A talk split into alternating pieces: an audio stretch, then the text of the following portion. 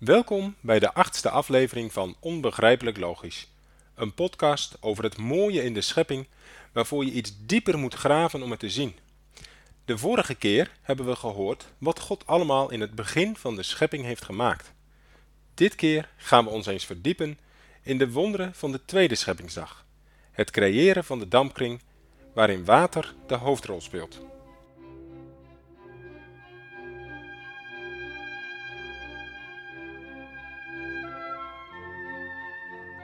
In Jesaja 45 vers 18 staat, Want alzo zegt de Heere, die de hemelen geschapen heeft, die God, die de aarde geformeerd en die ze gemaakt heeft, hij heeft ze bevestigd, hij heeft ze niet geschapen dat zij ledig zou zijn, maar heeft ze geformeerd opdat men daarin wonen zou. Ik ben de Heere en niemand meer. In de eerste scheppingsdagen zie je heel duidelijk dat God de aarde aan het klaarmaken is om leven mogelijk te maken. Op een wonderlijke manier creëert hij de perfecte ingrediënten voor dit leven. Dat komt ook heel duidelijk terug bij de tweede scheppingsdag. Net als in de aflevering over de eerste scheppingsdag geldt hier dat we niet precies weten hoe alles gegaan is. God heeft ervoor gekozen om de schepping van het gigantische bouwwerk van hemel en aarde in een paar korte, eenvoudige zinnen op te schrijven. Maar er staat genoeg om je diep over te verwonderen. Menselijk onderzoek van dit bouwwerk heeft ook nog veel van deze wonderen duidelijk gemaakt. In deze aflevering concentreren we ons dus op de dampkring. Misschien denk je soms dat er op de tweede scheppingsdag niet zo heel veel bijzonders is geschapen. Ja, oké, er kwam scheiding tussen het water onder en boven, maar dat lijkt een kleinigheid in vergelijking met de andere scheppingsdagen. Nou, vergeet het maar. De dampkring is een ongelooflijk ingenieus systeem, waardoor het mogelijk is dat we door te ademen koolstofdioxide kunnen afvoeren en zuurstof kunnen opnemen. De dampkring zorgt via regen en dauw voor het broodnodige water. De dampkring zorgt ervoor dat de aarde warm genoeg blijft. De dampkring houdt de schadelijke zonnestraling tegen en laat de gezonde straling door. En zo zou ik nog wel even door kunnen gaan. De lucht die hij op dit moment inademt is een onvoorstelbaar wonder. Laten we eerst eens kijken wat er precies in de Bijbel staat bij de tweede scheppingsdag in Genesis 1, vers 6 tot en met 8. En God zeide, daar zij een uitspansel in het midden der wateren, en dat maken scheiding tussen water en wateren. En God maakte dat uitspansel, en maakte scheiding tussen de wateren die onder het uitspansel zijn, en tussen de wateren die boven het uitspansel zijn, en het was al zo, en God noemde het uitspansel hemel. Ik stel me zo voor dat het oppervlakte van de aarde was bedekt met een dikke laag waterige modder en dat er nog geen waterdamp en lucht aanwezig was. Maar God zorgde ervoor dat er waterdamp omhoog kon stijgen en dat dit in wolken bij elkaar verzameld kon worden. Een donkere wolk boven je hoofd kan maar zo 500 ton wegen. Stel je voor, 500.000 kilogram boven je hoofd. Onvoorstelbaar dat dit niet direct als regen naar beneden valt. Job verwonderde zich daar ook over. In hoofdstuk 37, vers 16, hij zegt: Hebt gij wetenschap van de opwegingen der dikke wolken, de wonderheden desgenen die volmaakt is in wetenschappen? Kennelijk intrigeerde Job dit verschijnsel nogal, want in hoofdstuk 26, vers 8 zegt hij het nog een keer. Hij bindt de wateren in zijn wolken, nochtans scheurt de wolk daaronder niet. Job doet hier niks anders dan het wonder van de tweede scheppingsdag bewonderen.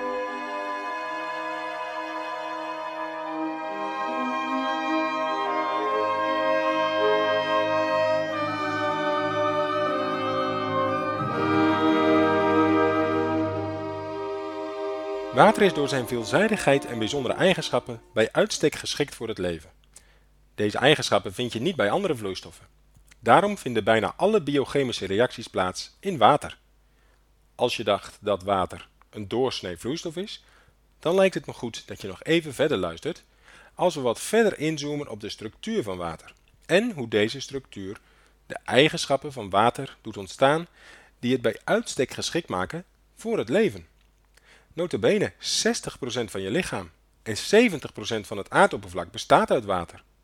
En het is niet voor niets dat men al eeuwen bezig is naar het zoeken van water op andere planeten en zonnestelsels. Zonder water is leven feitelijk niet mogelijk. Een watermolecuul bestaat uit één zuurstofatoom en twee waterstofatomen en heeft daarom de molecuulformule H2O. Het zuurstofatoom zit in het midden en de twee waterstofatomen zitten daar onder een hoek aan vastgekleefd. Ze liggen dus niet in één lijn naast elkaar. Dat lijkt een simpele constatering. Maar juist deze hoek maakt water uitermate geschikt als oplosmiddel voor allerlei andere stoffen.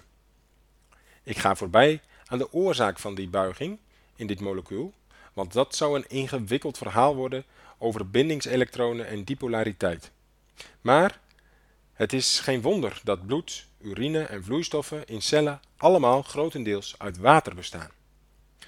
Om voedingsstoffen aan de cel te kunnen leveren, moeten ze oplosbaar zijn in bloed. En om het lichaam van afvalproducten te ontdoen, moeten deze producten oplosbaar zijn in urine. Een andere eigenschap van water is dat het zich erg goed hecht aan andere stoffen. Dat is een ingewikkeld krachtenspel, maar door deze eigenschap kan water heel goed in hele smalle holtes doordringen. We noemen dit de capillaire werking van water. Deze eigenschap speelt een hele belangrijke rol bij het transporteren van opgeloste vloeistoffen naar de plantenwortels in de grond en het transporteren ervan naar de bladeren boven de grond. Door deze kleverigheid van water kan het ook doordringen in hele kleine scheuren en spleten in de rots. Wanneer het water later bevriest, zet het uit, waardoor de rotsen zelfs breken. Dit proces dat jaar na jaar wordt herhaald, leidt tot de uiteindelijke afbraak van het gesteente, waarbij opgesloten mineralen en metalen vrijkomen.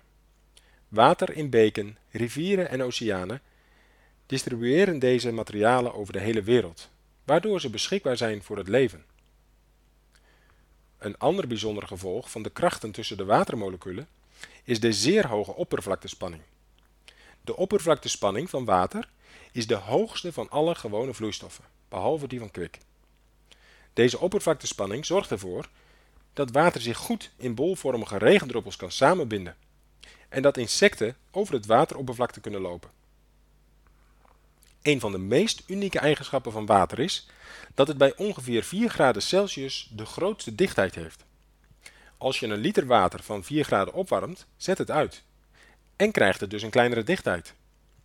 Maar als je een liter water van 4 graden Celsius afkoelt, gebeurt er precies hetzelfde. Water van 4 graden Celsius heeft dus de grootste dichtheid. Door deze zeer bijzondere eigenschap zal een vijver in de winter aan de bovenkant bevriezen in plaats dat het ijs naar onderen zakt. Dat is voor het waterleven heel essentieel. Tegelijkertijd geleidt ijs slecht warmte en werkt de ijslaag dus als een isolatiedeken voor het water eronder. Ook zorgt deze eigenschap ervoor dat er in ijskoud water verticale circulatie ontstaat, zodat zuurstofrijk oppervlaktewater naar lagere diepte wordt gevoerd en voedselrijk bodemwater dichter bij het oppervlakte terechtkomt. Water heeft in tegenstelling tot de meeste gangbare vloeistoffen een hele hoge soortelijke warmtecapaciteit. Dat wil zeggen dat het relatief veel energie kost om een liter water op te warmen. Deze eigenschap is essentieel voor het handhaven van de juiste lichaamstemperatuur bij de mens. Je bestaat immers voor het grootste gedeelte uit water. Bij zware inspanning kan er veel warmte-energie door je bloed vanuit het binnenste van je lichaam naar het oppervlakte worden getransporteerd. Zonder deze eigenschap van water zou je al snel oververhit raken.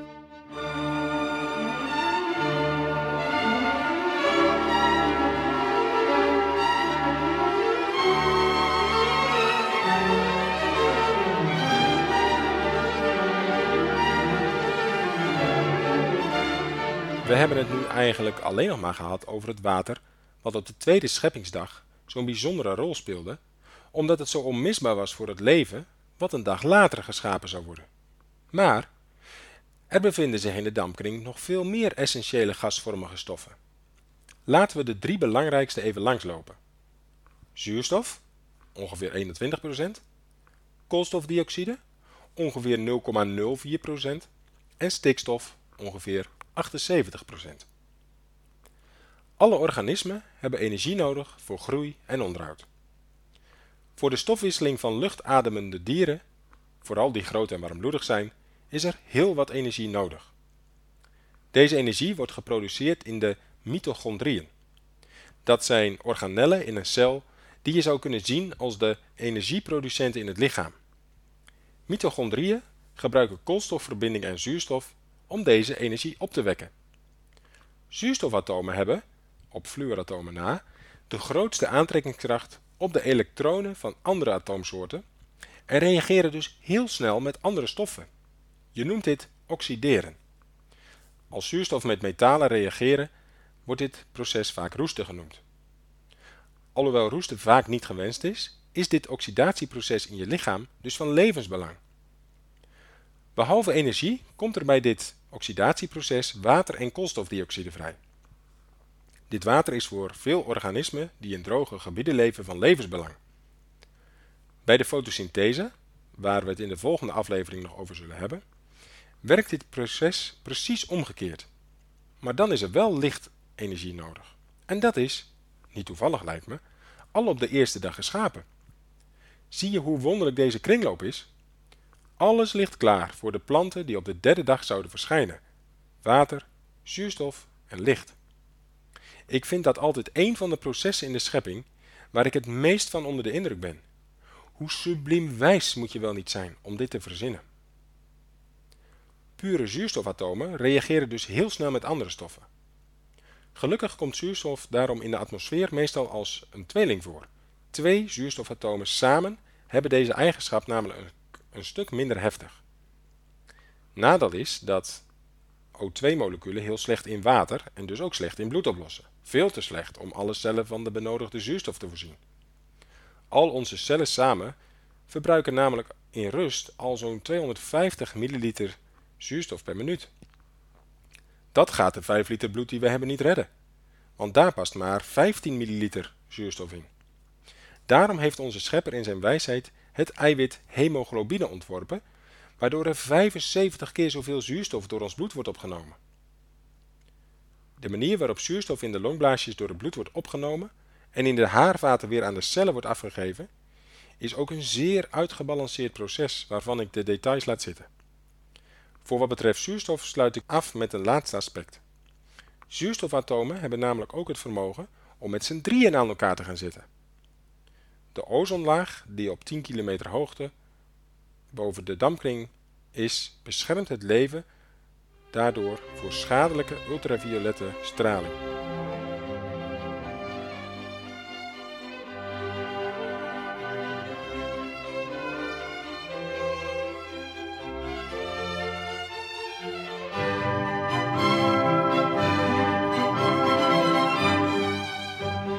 Ten tweede bekijken we kort een andere belangrijke stof in de atmosfeer, de koolstofdioxide. Het kan je niet ontgaan zijn dat daar de laatste jaren heel veel over te doen is. We zouden er als mensheid te veel van uitstoten en daardoor stijgt de temperatuur op aarde. Koolstofdioxide is een broeikasgas, waardoor de temperatuur hier op aarde gemiddeld zo'n 15 graden is. Zonder broeikasgassen zou het altijd streng vriezen. De atmosfeer die God op de tweede dag heeft geschapen, heeft dus ook een hele belangrijke functie in het regelen van de temperatuur op aarde.